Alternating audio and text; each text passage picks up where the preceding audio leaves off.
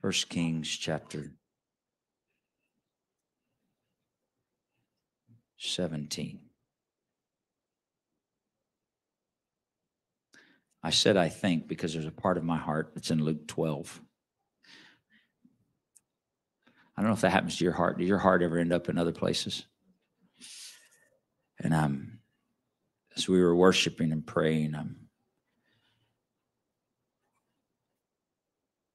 feeling after the Holy Ghost there. Maybe I'll just tell you what Luke 12 says, and you may get more of it later, but I, I really think we need to be in 1 Kings. So go to 1 Kings 17. In Luke 12, we find a parable. It's a parable of a rich man. The Bible says that he had done well. That was not an indictment against him in any way. Um, he's done well for himself, and he he makes the statement. He says, "You know what I'm going to do." He said, "I am rich, and I'm increased with goods." Nothing wrong with that necessarily. He said, What I'm going to do is I'm, I'm going to I'm going to tear down my barns and I'm going to build bigger barns because I need more room for all that has come my way. And I'm going to retire.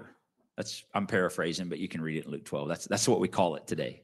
I'm going to retire, I'm going to rest, I'm going to take my ease, he said, and I'm going to eat, I'm going to drink, I'm going to be merry. And we might hear that and we think, man, that is the goal in life, right? Accumulate enough and get it stored up to where I can stop working, take my ease, and just enjoy living life. Right? Does that sort of sound like what is promoted in America? That's sort of where he was.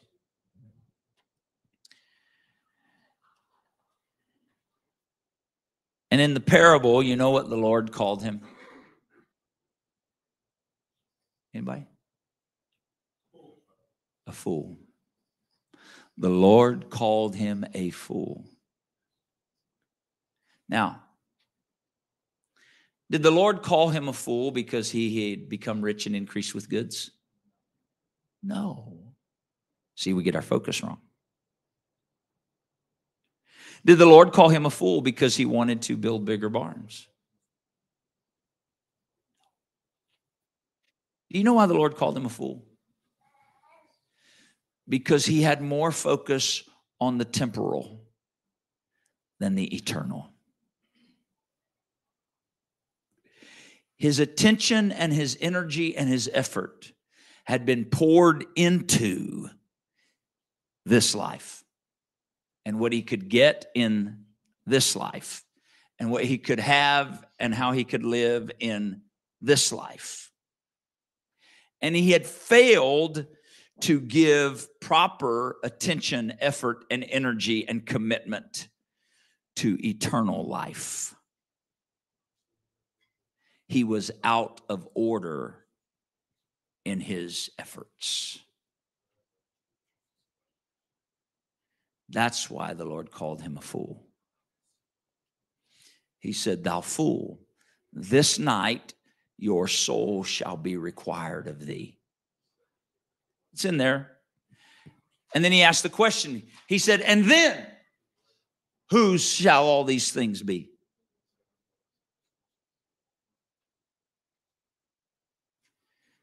Lord was not finding fault with him having goods. But the issue was he had put his hope and his confidence and his living and effort into all of that. And he had dismissed focusing and putting effort and energy into the eternal. And when his soul was required, he was out of balance.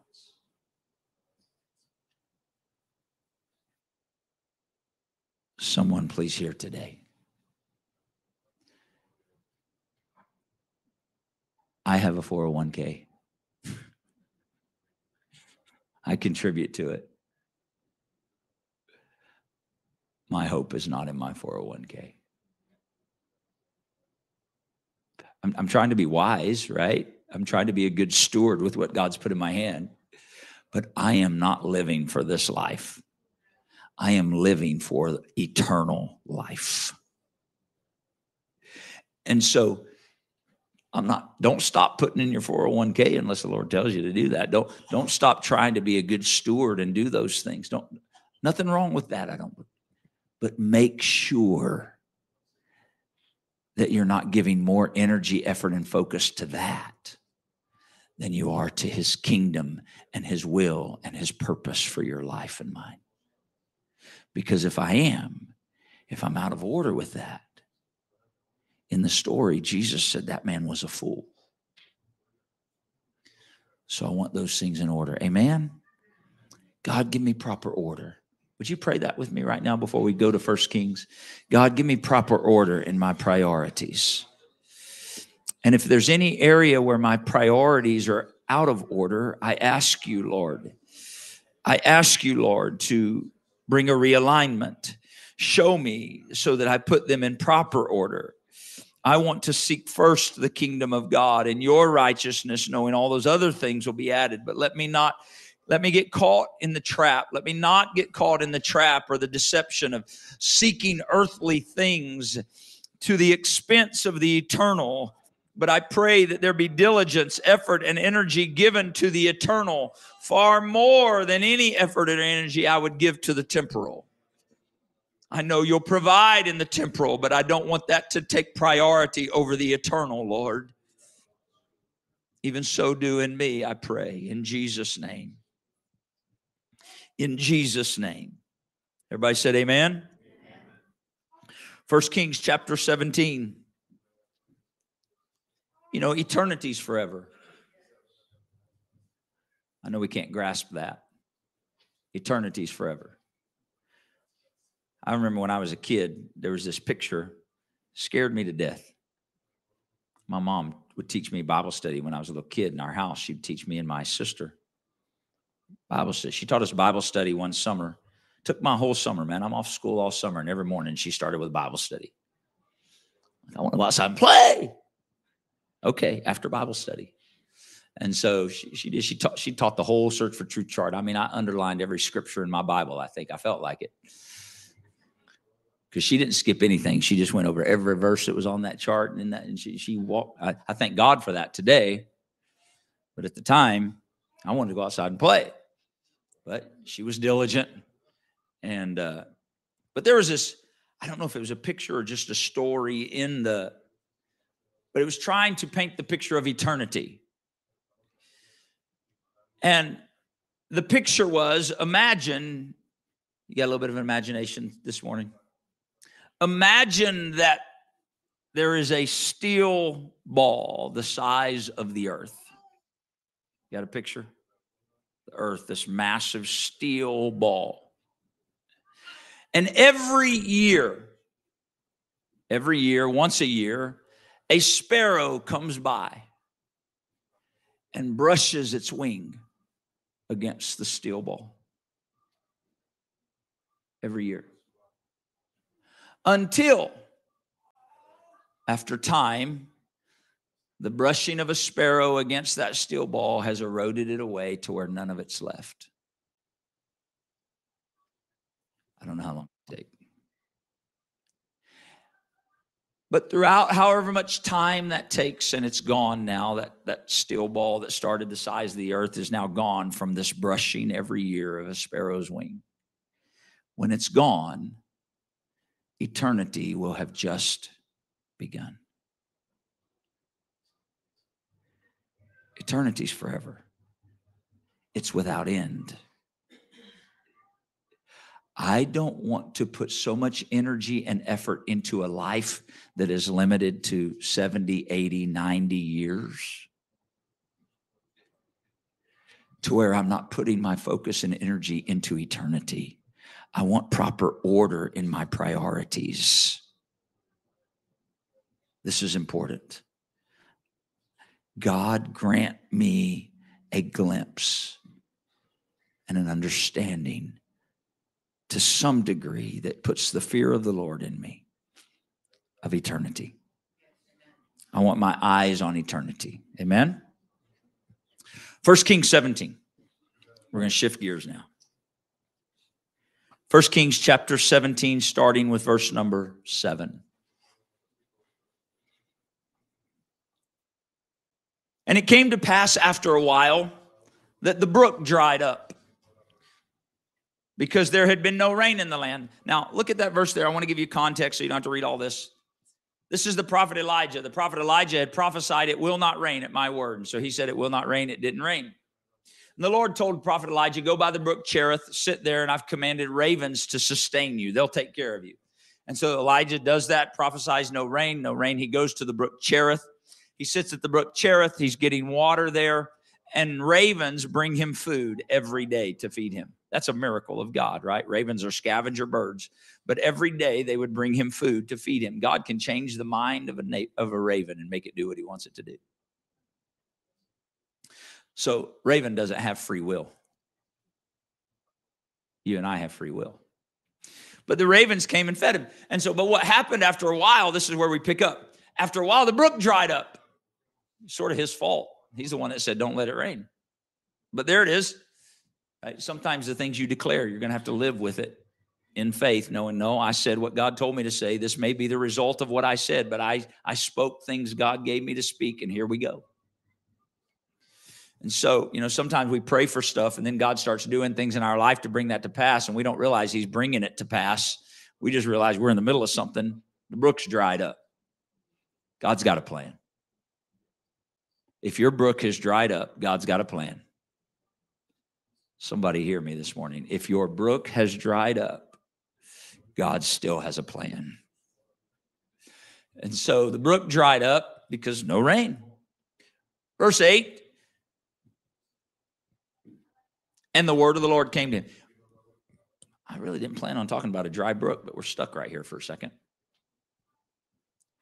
If your brook has dried up, the thing to do is not take off running and chasing and looking for every other brooks. Maybe I can find one over here.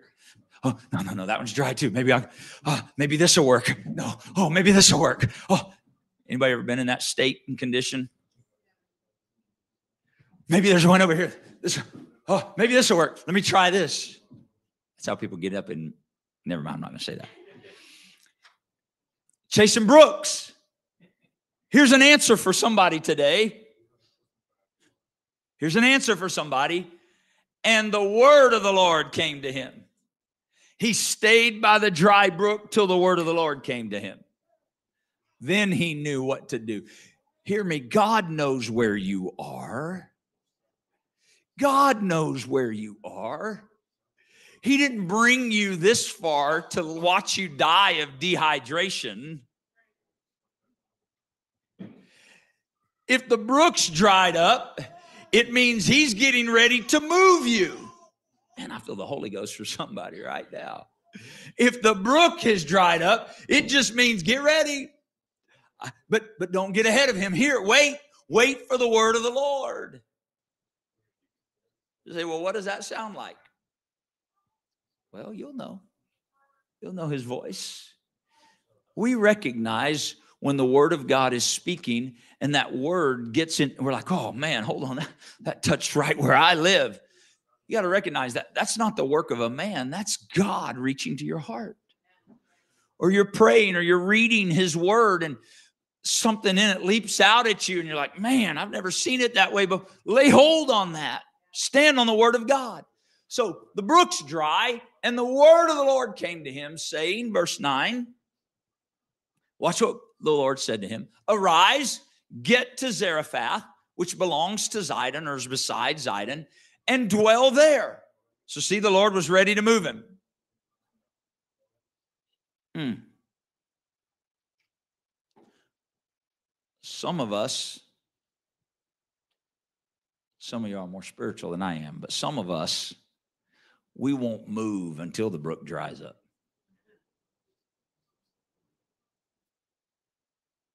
You know what?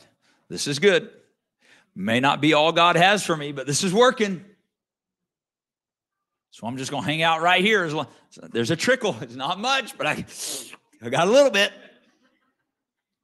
I need you to see this. There's a little bit here. and the Lord been dealing with you already about moving. I'm not necessarily talking physically, you understand? He's been dealing with you about some changes. You've just been like, well, I will, Lord, but right now there's a little bit of water still in the book. And so sometimes, like this, the Lord says, I've got some things I want to do in their life.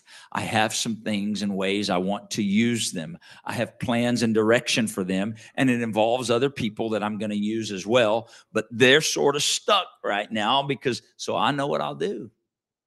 I'll just dry up the brook. And we look at that and go, God, what are you doing to me? Isn't that our human nature? God, what are you doing to me? Please let it rain and give, please, please, please, just give me some. The Lord's like, wait and listen. Wait and listen. Wait and listen. Okay, God, what's the next step? Okay, I'll do that. Well, then what? I don't know, but just do the next thing. He gives me peace to do. And then what do I do? I wait. I wait for what? I wait for the next thing God gives me to do. And the word of the Lord came to him. And we, we see this right here. See, we read these things from history in the lives of people that God worked in their lives and used them. And we read them and we're like, oh man, that was amazing. No, they were human just like us, and God still works the same way. But we we remove ourselves out of the story, like, oh, God would never do that for me. God's been doing that for you, and He's doing it in your life. And we're just all as humans, we're sort of stubborn and we don't want to see it because it didn't happen the way we want it to happen. Is that too plain? Maybe I'm just talking to me this morning. Right? But so he said, Arise and go to Zarephath and dwell there. Now, watch the next line. Just leave that up there for a second. He said, Behold, I have commanded a widow woman there to sustain thee. Right? Now, I'm going to tell you what we do because we're human. He might have done this. It's just not recorded in scripture because it might have ripped our faith or hurt our faith a little bit.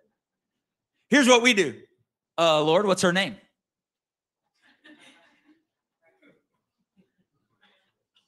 How will I know what she looks like? Tell me what she'll be wearing or something. Can I get a, can you give me a sign, Lord? Is, is this what we do? Uh, and sustain, you, you've commanded, dwell. What, what do you mean dwell there? Am I supposed to pitch a tent or am I going to have a house? What, am I going to live on the street? What, what? Can you give me a little more detail, Lord? You've commanded her to sustain me. What does that mean, sustain me? Is it going to be like ramen noodles and cup of tea, or is it going to be like steak and potatoes? What's what sustain me, Lord? I, I need some answer. I, am being a little lighthearted, you understand. But this is is is this not what we do? God gives us some direction, and and we don't. We want oh, God. I need more. You know what the Lord says?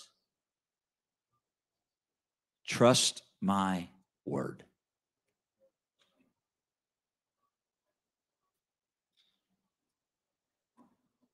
Ooh, I feel that for some of y'all. Trust my word. What did he have to do? Don't, don't overthink it. It's right there. What did he have to do? First thing he had to do was get up. Right? There's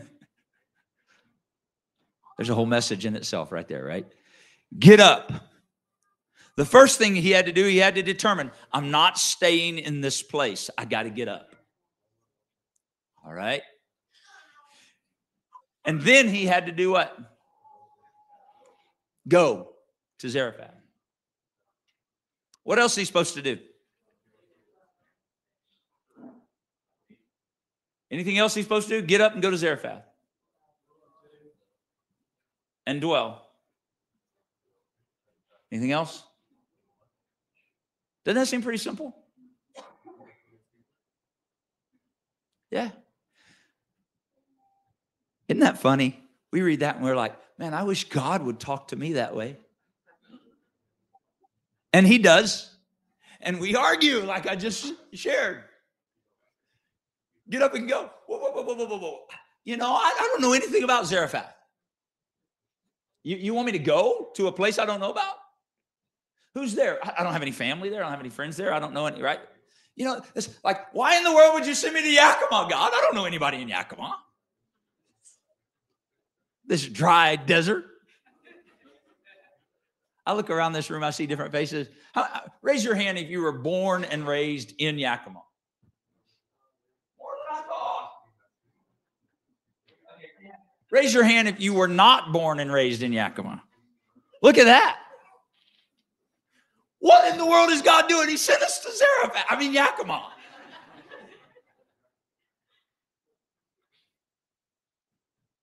Hear me. The Lord, now, don't make this about geography and location. It, this is a spiritual thing that God has to do in our lives when He's growing us spiritually. Sometimes it's it's geographical. Sometimes he has to move us from a physical location because of what we're surrounded by and who we're surrounded with and those influences on our life. And he says, the only way I know I'm ever going to get their attention, I got to get them out of where they are.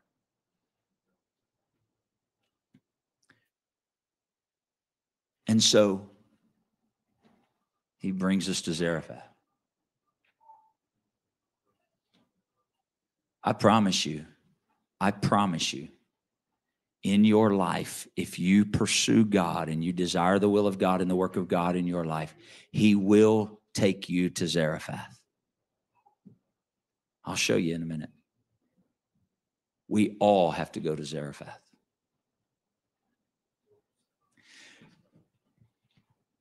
We just want to know why and what for and how long and what's going to happen. And, and God said, I'm not telling you that. Here's all you need to know dwell there, and I've already commanded a widow to say, you know, not a widow, what?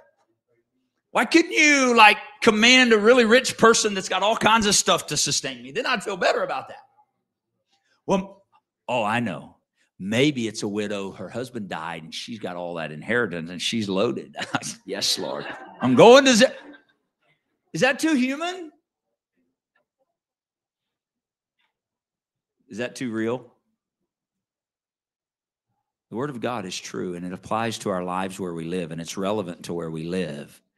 I don't know what went through the prophet's mind, but we like to act like, oh, he didn't have any questions. Everything was fine. He wasn't as human as I am. I'm human, but he was superhuman. No, he was a man. He was a man used by God, just like you and I can be men and women used of God. And he had to overcome his own thinking to yield and trust in the word of God that God knew what he's doing and God had his hand on his life. And God didn't allow a brook to drive up without dry up without a plan to take him somewhere. It was part of God's plan for his life. I'm just going to tell you, God knows what he's doing. And if you and I will willingly put our life in his hands and trust him, he's not going to leave you in the desert with no water to die. He's got a plan, but he has to do what he has to do in order to shape and mold you and I into the plan that He has, not the plan we want. And so it requires Zarephath in our life. So arise and go to Zarephath.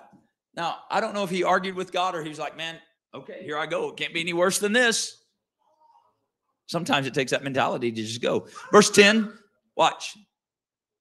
So he did what? And did what? Okay, I want you to see that first line. He arose and went to Zarephath. Look at your neighbor and say, He obeyed God.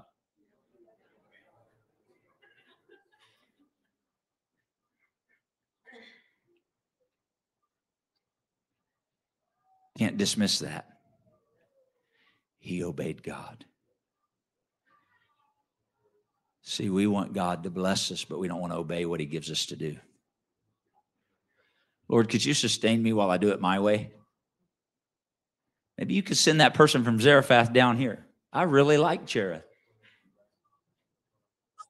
No. All right. So he arose, he obeyed. He went to Zarephath. Watch. When he came to the gate of the city, behold, the widow woman was there gathering sticks.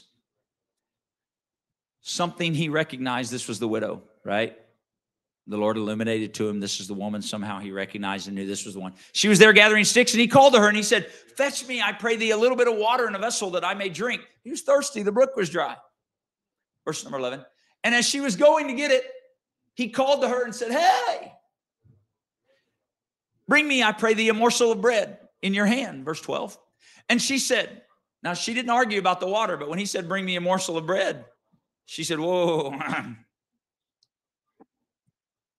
As the Lord your God lives, she recognized he was a man of God, apparently. As the Lord your God lives, I don't have a cake. I just got a handful. Do your hand like that. I just got a handful of meal in a barrel and I got a little cruse of oil. And behold, I'm gathering sticks. You see me out here. I'm picking up sticks. And what I'm going to do is I'm going to go in and I'm going to dress it. I'm going to take my handful of meal. I'm going to take my little bit of oil. I'm going to mix them together and make some flour out of this meal and oil. I'm going to take these sticks that you see me picking up and I'm going to make a fire and I'm going to cook that on it. And I'm going to make a cake for my son and I. And we're going to eat it. And then we're going to die. Because it's all we've got left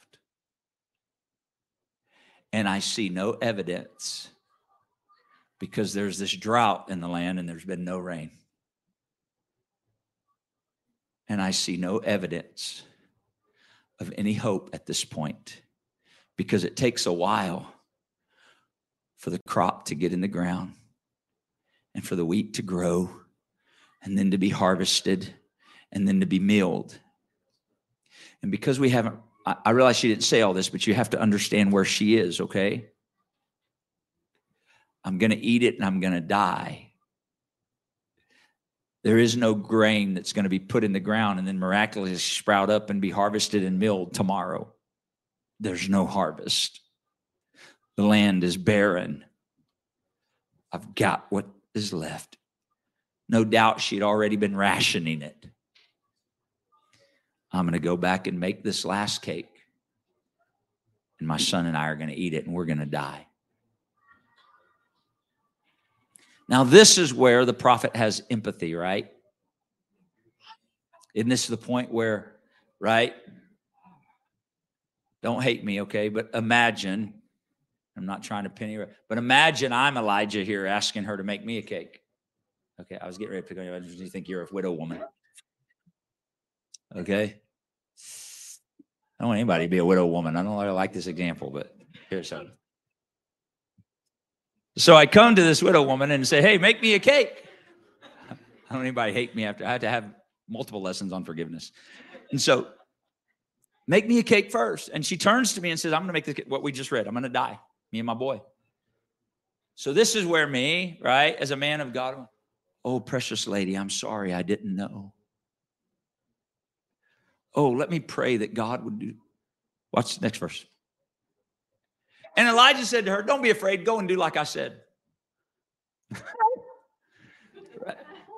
Is that what it says? I, I know we want to make it real. Oh, precious servant of God, do not fear or be afraid. Do as I have said unto thee. Look, I'm, I'm not trying to make light in terms but sometimes we read these things and we act like the people interacting are not human beings in living life and have circumstances of life that have torn them and pulled them and weighed on them and they don't know what to do and they don't have answers. And we act like these exchanges don't affect their emotions and their thoughts and their feelings. They were as real as we are. That's why I pause and make the, we've got to connect with the reality of what God was doing here. God had a brook dry up to get this man there in Zarephath and he had this woman with an empty, almost empty cruse of oil and just a little bit of meal. And it was God's divine plan to bring the two of them together. And the prophet of the Lord said, Make me a little cake first and bring it to me. And afterward, make one for you and your son. And I can imagine her in her humanity going, Did you not just hear what I said? I'm going to make one for me and my boy and we're going to eat it and we're going to die. And now you're telling me to go make one for you and then afterwards make one for him and I? How does this work? What part of a little bit for us and we're going to die do you not understand? See, sometimes we want to argue with God because we don't believe He understands what He's doing. I'm telling you, it may not make sense to the natural man, but God knows what He's doing. And if you and I have heard from God, we can act in faith. I have a question for you. How in the world could Elijah have the boldness and the audacity after hearing her say, I'm going to make a cake and we're going to die? How could he have the boldness and the audacity to say, Hey, don't be afraid, go make one for me first and then for you and your son? Huh? The ravens had fed him. He had some experience. I'll tell you another way. He had a word from the Lord. The Lord, remember what the word from the Lord says? I have commanded a widow to sustain you. Was that what we just read in verse number eight? Elijah proved his faith by what he spoke.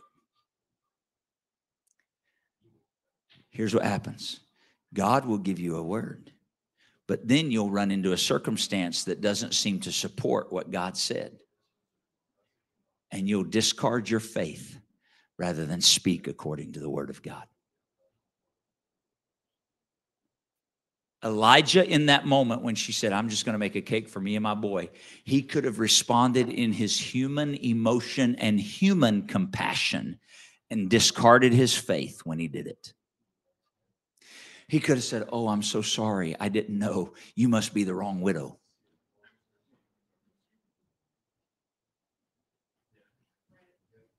And discarded faith.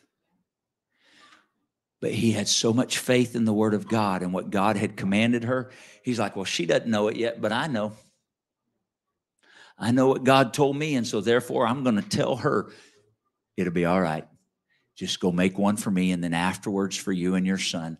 I'm not speaking from human hope. I'm speaking from faith in what I know God told me. And if God told me that He's commanded you to sustain me, even if you don't know it, He's got a plan. It's going to be fine. Make me one first. Do you see the difference in faith? This is why we have to be careful about human compassion. We should have compassion. Don't misunderstand me. But if I just act in human compassion, it at times can rob me of my faith. I'll step back from speaking the word of God in boldness. All right, so verse 14. For thus saith the Lord God of Israel the barrel of meal will not waste, neither shall the cruse of oil fail till the day that the Lord sends rain upon the earth. Verse 15. Oh, no, that's good right there. Oh, no, verse 15. And she went and did according to the saying of Elijah. She and he and her house did eat many days, and the barrel of meal did not waste, neither did the cruse of oil fail, according to the word of the Lord, which he spoke by Elijah. Now, it took us a little longer to get here than I thought, but here we are. Thank you for your patience. I believe the Holy Ghost is talking to some of us. Do you all believe the Lord did this? Raise your hand if you believe God really did this. I do. Absolutely, I do. So if God did it before, can He do it again? If God did it in that situation, can He do it in your situation? Yeah. Watch. I heard a story Friday night, true story, from, uh, it came from the missionary that's in Kiev right now. His, uh, his worship leader has a large family. He and his wife have 12 children. Yeah, buddy. 12 children. And so, as you know, there is a conflict in the Ukraine. And so, this worship leader is trying to figure out uh, at the church there what do I do for my family? How do I protect my wife and children? And so, he decides, I'm going to stay in Kiev in the city. Let's get you out of the city that's vulnerable and get you out to the countryside. So he sends his wife and his 12 children to a countryside that he believes will be safe, a place where they can go and stay. Well,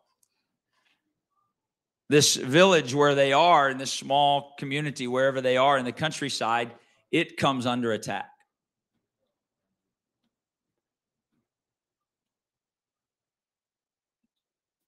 He sent them there to be protected, and it comes under attack.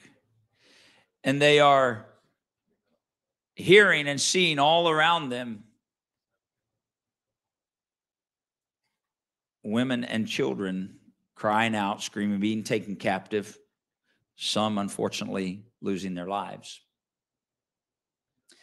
And the mother became so scared, concerned, she's got her 12 children, that she said, We're not leaving the house. We are staying inside this house and we're going to pray. And they would hear soldiers all around them going into houses and taking people and, and different, but they stayed in the house and no one ever came to their house, the house where they were staying there. But now this, this village is closed off. Soldiers have surrounded it. They're passing through it time to time, still there. And she just has enough food. She's been measuring and managing the food to feed these 12 kids and herself. But now it's gone. It's it's it sounds like this story in the scripture. But this has been in this last few months. And so she takes what's left and makes a meal to feed the 12 and the next day she goes back, and what she had used to make the meal the day before is there again. And so she makes a meal for her family of 12.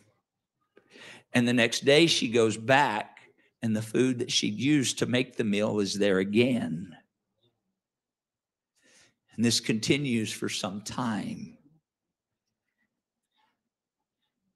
Now we have this directly from this man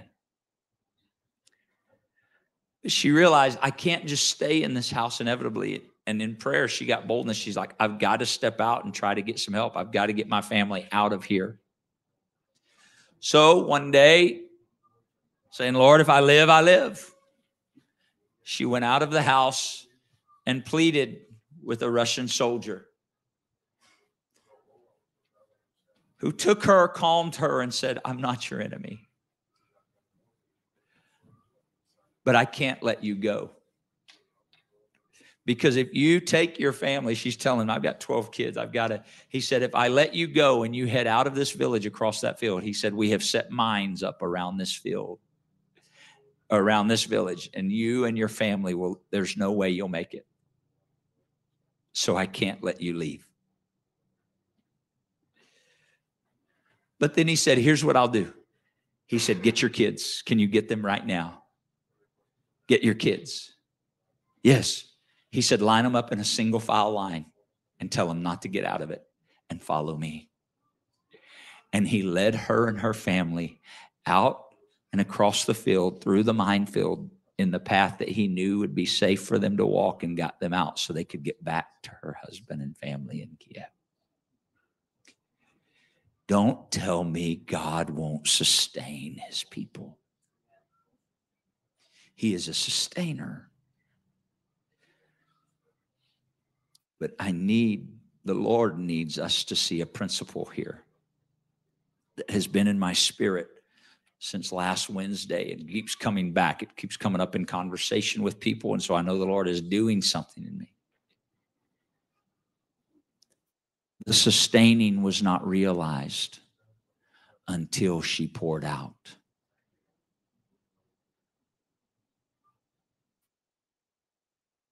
There's got to be a willingness to pour out. Fear paralyzes us and it works contrary to faith. Faith cannot operate in fear. And so fear says, I have to hold on to what little bit I have left. Faith says, if I release it, it will create a flow. And He can continue to source what I cannot source myself if I'll release in faith what He's already given me. Would you stand with me? For this woman, I believe with all of my heart, if she would have said, I'm sorry, I can't do that. I'm going to make this cake for my son and I. We're going to eat it and we're going to take our chances. I do not believe this miracle would have taken place in her life. She had to be willing to pour out for someone else in spite of her circumstances and situation. And the miracle came in her pouring out.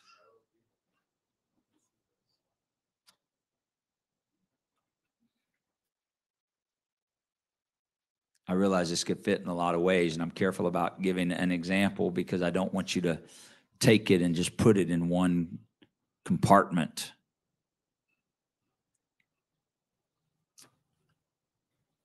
I've had people say to me, "Man, once I once I learn more of the word, then I'll tell somebody else."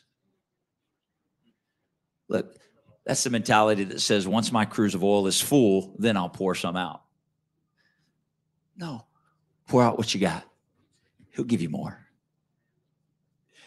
So I'd like to I'd like to come alongside and help, but I, I just don't know. All I can do is, okay, do all you can do and then watch God give you what's needful for your own situation. There's something that happens when the children of God in faith begin to pour out. It, it, it creates, I tell you what it does, it creates a flow. It creates a flow. And some of you, what you need in your life, really, what you're needing, the very thing you're needing, it's not coming because you've you've you've stepped, and I don't know of any situation right now. I'm just telling you what I feel in the Holy Ghost. Some of you, you stepped into a place of, I just got to hold on. I just got to hold on. I just got to hold on. And I feel like the Spirit of the Lord is saying, if you'll just begin to look for where He gives you opportunity to release and you open, it will create a flow. And you can trust Him you can trust him. For this woman with the handful of meal and the cruse of oil, when she poured out, God continued to pour in.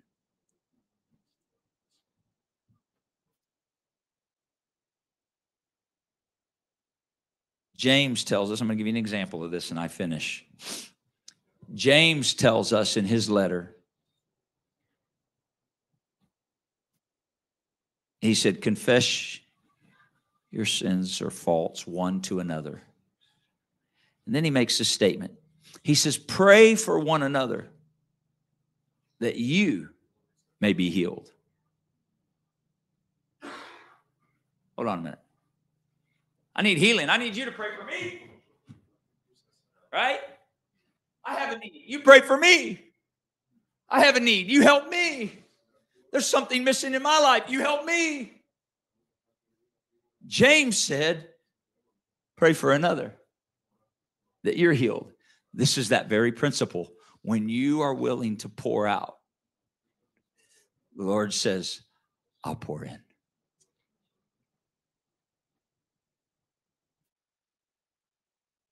Stop disqualifying yourself from doing what God would ask you to do. Don't let fear rob you of faith in Jesus' name. Remember, I said everybody will go to Zarephath? Remember that?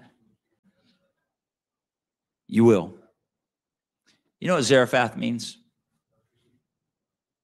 Zarephath literally means refinement or refinery. It's a place of refining. What is refining? Well, one example of a refinery is silver is taken and put in a refinery that's heated up really, really, really, really hot. And all the impurities in that refinery, because it gets so hot, the silver, all the impurities come to the surface in the refinery. And the refiner sits there and looks in. And when the impurity comes up, the refiner reaches in and scrapes off the impurity. That's called dross. He'll scrape that off so that the silver will be more pure that happens in a refinery. Zarephath is called, the word Zarephath literally means refinement or refiner or refinery. Every one of us to be and become all that God intends will go through places of refinement. We'll all go to Zarephath. And we can resist it we can bow our back against it, or we can say, God, by your grace, because I can't do it on my own, But by your grace, God, I will be obedient and trust your word. I will be obedient and trust your word. Would you talk to him right there this morning before we go? Jesus, in your name, I want your refinement of my life in every area that continues to mold and fashion me according to your will. I want to participate in what you're doing, God. I want to be a part of the work of the kingdom of God daily. I don't want to settle for the brook Cherith. I want to go where you would lead me to go. I pray as a body of believers, we want to go collectively where you'd lead us in these valleys. I pray the refinement process have its work in our life. Uh, let our trust in your word be renewed today. Let us speak and act in faith. Uh, let fear be cast down. Let the love of God cover the heart, the love that casts out all fear. In the name of Jesus, I pray. Give us a boldness to walk in obedience. Give us a boldness to walk in obedience. Give us a boldness to walk in obedience. Let there be a willingness to pour out, even if it's the last bit of meal. Let there be a willingness to pour out, even if it's the last bit of oil, as you would direct us, Lord as you would direct us, Lord, not in a manner trying to bribe you or convince you, but in obedience, Lord, pouring out, trusting your word, acting in faith, standing on your word. In Jesus' name I pray. In Jesus' name I pray. In Jesus' name I pray. Show me, instruct me, direct me, Lord. You know the way, you know the plan. You have a purpose, Lord. You're still in control. You're still in control. Even when things seem dried up, even when it doesn't seem clear how, I trust you. I trust your word and I stand upon it today. I stand upon it in faith today. I stand upon it in faith today. I stand on your word in faith today. In Jesus' name. In Jesus' name. In Jesus' name. I'm going to give you the really short version of a long story of this principle. Situation happened, interestingly enough, it was just a few years before we moved to Wapato to the valleys here from the west side. And took place in Wapato. We went back home. The result of things that took place there, again, I'm making this shorter. So I had just bought a new car for me, my family. It was used, but it was new to us. A little over five thousand dollars at the time that we bought it for. I just tell you that not to say how much money it was, but so you know, I wasn't some big, huge, fancy car. I don't want it. It, was, it met a need we had. Well, a situation that took place in this event, this situation in Wapato, somebody had given away their car. I went back home and I hadn't even had my car a month. And I felt like the Lord was dealing with me. The Lord had made a way for me to get that car. It was a miracle. He made a way for me to get it. And I felt like the Lord was dealing with me to give my car to the person that had given their car away in Wapato. I took I took some time telling the Lord why that wasn't a good idea.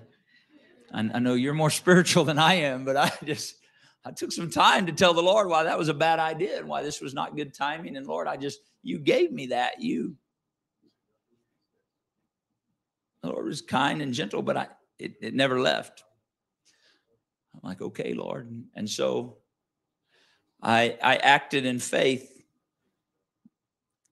And so please don't misunderstand. I'm not trying to pin roses here. I'm just, I want you to see this principle. I acted in faith. It didn't happen in a moment. It didn't, it wasn't like from next verse to the next verse for me. It took a couple prayer meetings and some pressing through and going, okay, God. So I gave the car and the title and the keys over. They thanked me. I think it was a blessing. And it went on. it was not the best time in our life financially. So it wasn't like, oh, everything's good, no big deal. I'll just go buy another one. I couldn't go buy another one. It was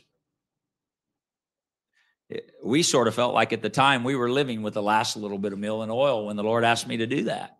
I thought his timing was terrible. I'll just give you a little insight here. God's timing usually doesn't fit mine and your plans. That's why it's called faith and trust. So anyway, so we we did we did that and talked to my wife and like she always is, she was fully like, God's leading you, you do it. So we did. Well, it wasn't very long after, a few months later, we found out that we were going to have another baby. Talk about terrible timing sometimes. Those, those kids just show up at terrible times sometimes. No, I'm kidding. So that was Ethan. Ethan was on the way. I got no regrets about that, by the way. For those of you that don't know, Ethan's the one that was playing the keyboard earlier. So that gives you an idea of how long ago that's been. But still, right? You know, it's like, oh man, this is not good timing. I, I, how? So I was at church early one morning. This has now been quite a few months later, maybe even a year later, a little over a year, a little more than a year later. I'm in the back room there in Puyallup. And we still live there. I'm praying at the back. I could take you to the spot where I was kneeling on the floor. I, it was as real as it is standing here today. I'm kneeling there and I'm praying. I'm talking to the Lord, trying to find the mind of the Lord and trying to dismiss all the stuff that's weighing on my mind because of not knowing where, literally, in some cases, the next meal is coming from. And as I'm praying, Bishop comes up to me. I didn't know that's who it was at the time. But he comes up to me and puts his hand on my back.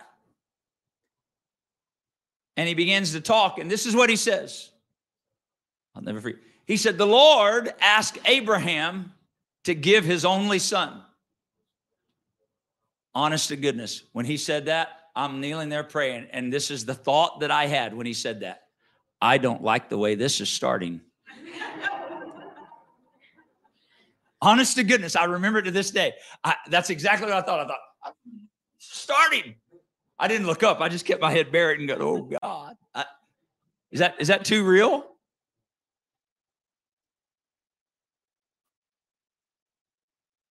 And he said, because the Lord saw that Abraham was willing to give his son, the Lord gave him back beyond. And he laid down beside me a car title and a set of keys that had come into his hand. He didn't go buy it, it had come into his hand. I was blown away. I was thanking the Lord. I get up from that place. It's Sunday. We have church. A family comes to my wife and I after church and says, Hey, you guys got any plans Tuesday night? Want to come over for dinner? Well, we were at the place where we didn't know where the next meal was coming from. So when somebody said, Do you want to come for dinner? There was no question. Absolutely. What time? And so we were like, yes, we'll be there. And so we went, we pulled up in our new car that I had got Sunday, right? You with me? I pull up. My wife and I come in the house. They bring us in the living room. Oh, it's good to see you guys. Come on in. They're friends. We knew them from church, right? We, oh, great, great, great.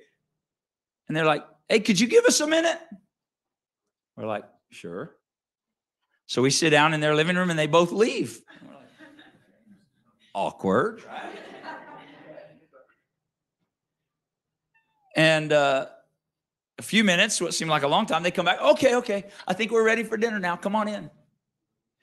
And they take us around the wall into their living room, sit us down at their dining table. The four of us sit down. And they said, Hey, we saw you. You got a car. I said, Yeah, you know that. They said, Well, we know on Sunday in service, God spoke to us. So we're sorry we sort of left you for a minute, but we both wanted to make sure, and we know we heard from God. So we invited you to dinner because we wanted to feed you dinner. But sitting on the table in the middle of the dining room was a set of keys and another car title. And between Sunday and Tuesday, the Lord gave me two cars, fully paid for, titles, keys in hand. Now, watch. I kept the one car. It was a 1988 Nissan Sentra, red stick shift. I love that car. I had determined I'm driving this car until it will not drive anymore because it is my testimony of the goodness of God. And somebody without insurance blew through a red light and T-boned me and totaled it. I, I drove it a while though. I drove it a while though. And I walked away from that thing. I took the other car and sold it. And it paid for the birth of that boy. The Lord sustained me. I didn't give the car when I had plenty. Again, I'm not trying to brag on myself. Please don't misunderstand me. I'm trying to give you an example of what I know from experience that God does. He dealt with me to pour out that oil that I had. And it wasn't easy. I'm not saying, oh, I'm just so spiritual. It was easy, Brother Reuben. I know, yes, Lord, if that's what you want, here, take it all. No, I'm as human as you are. I'm as human as you are. But I knew I'd heard from him. And because I knew I'd heard from him, I had peace doing it, even if I wasn't sure what was coming next. You can trust him, he will sustain you. Amen. Could we thank the Lord together before we go today? Jesus, we worship you for you are holy. You are God, and beside you there is none else. You are the sustainer. You are the provider. You are Jehovah Jireh, the Lord that provides. But far above a provider, you are a savior. You are our Savior, and I worship you. My life does not belong to me, it belongs to you because you purchased me with your own blood. And so I worship you today, the giver of life, the source of life. Every good gift and every perfect gift comes from you. You are the Father of light. In you, there's no variableness, there's no shadow of turning. You do not change. You're the same yesterday, today, and forever. And I worship you this morning. And I thank you. I thank you for this precious people today. You see the heart of every man and every woman here. You know where every family is. You know where every individual is today. I pray the witness of your word and your spirit and the working of the spirit of God and the word of God in each life today to act in faith, to respond in faith to what you would do and how you would do it. That you would show yourself mighty on their behalf and that you would be glorified as a result, that you would be lifted up, that our lives would be a living testimony of your goodness, and that we could say with assurity and boldness and gratitude, Look what the Lord has done. Look what the Lord has done. Look what the Lord has done. You are our healer. You know where we are. You are our restorer. You know where we are. You are our peace. We worship you, Jesus. We worship you. We trust your refining process. We trust your refining process, the work of your hand, your wisdom to use circumstances to shape us and mold us, your wisdom, Lord, to lead us where you'd have us to go. I trust you today. I commit my life afresh and anew into your hands. I commit my life anew into your hands, into your plan, into your purpose for me, into your will, God. Take me and do as seems good to you to do. We do not belong to ourselves, we belong to you. Jesus, we trust you. Give us a sensitive ear and an obedient heart, I pray in the name of the Lord Jesus Christ. Hallelujah. Hallelujah. Hallelujah. Thank you, Jesus. Thank you, Jesus. You are the refiner. You are the refiner. Hallelujah. Come on, those circumstances, somebody here, the circumstances will not destroy you if you'll keep your life in His hands. He's just refining you. Come on, life's current situation will not destroy you if you'll keep your life in His hands. He's just refining you. He knows what He's doing. He knows what He's doing. He's got his eye on you, he's got his hand on you, but you got to trust his process. It's just the refining. Zarephath is not forever, but you got to go through Zarephath for him to use us fully and completely the way he wants to do. Jesus, we trust your refinement. Do it in me according to your will and purpose. Do it in each one of us. We thank you and we praise you, Lord. We praise you, Lord. We praise you, Lord. Thank you, God. Amen. Why don't you, before you go today, would you just greet somebody? Greet somebody. And here's what I want you to tell them say, hey, don't jump out of the fire, it's refining you. Don't jump out of the fire, it's refining you. God bless you. Greet someone. You're dismissed in Jesus' name.